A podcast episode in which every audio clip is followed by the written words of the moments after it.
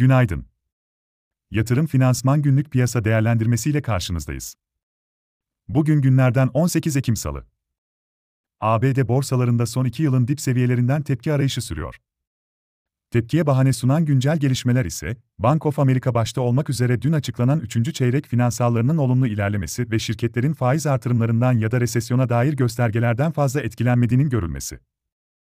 Daha önce de paylaştığımız gibi, tepkinin kalıcı bir trende dönüşmesi için enflasyonda gerilemenin belirginleşmesi, büyüme göstergelerinde güçlenme ve 3. çeyrek finansallarının olumlu ilerlemeye devam etmesi gerekiyor. Rakamlara bakarsak, sene başından bu yana %30'a varan kayıplar görülen ABD borsalarında son 3 günde %5'e yakın tepki verilirken, ABD vadelilerinde de bu sabah %2'lere varan alımlar sürüyor. Dün %6 yükselen ve dışarıdaki iyimserliğin bir kısmını önden fiyatlayan BIST'te bu sabahta pozitif açılış bekliyoruz. Tarihi zirve tazeleyen BIST endeksinde dolar bazlı grafiklerden ve Fibonacci seviyelerinden faydalanarak belirlediğimiz dirençler 3855, 3900 ve 3970 4000 bölgesi, destekler ise 3810, 3740 ve 3650.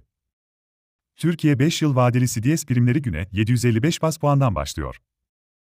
Ajandada ise içeride konut fiyatları endeksi, dışarıda Almanya ve Euro bölgesi ZEV ekonomik beklenti endeksleri ile ABD'de sanayi üretimi, kapasite kullanımı ve bütçe dengesi izlenecek.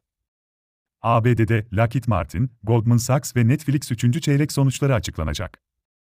Yatırım finansman olarak bol kazançlı bir gün dileriz.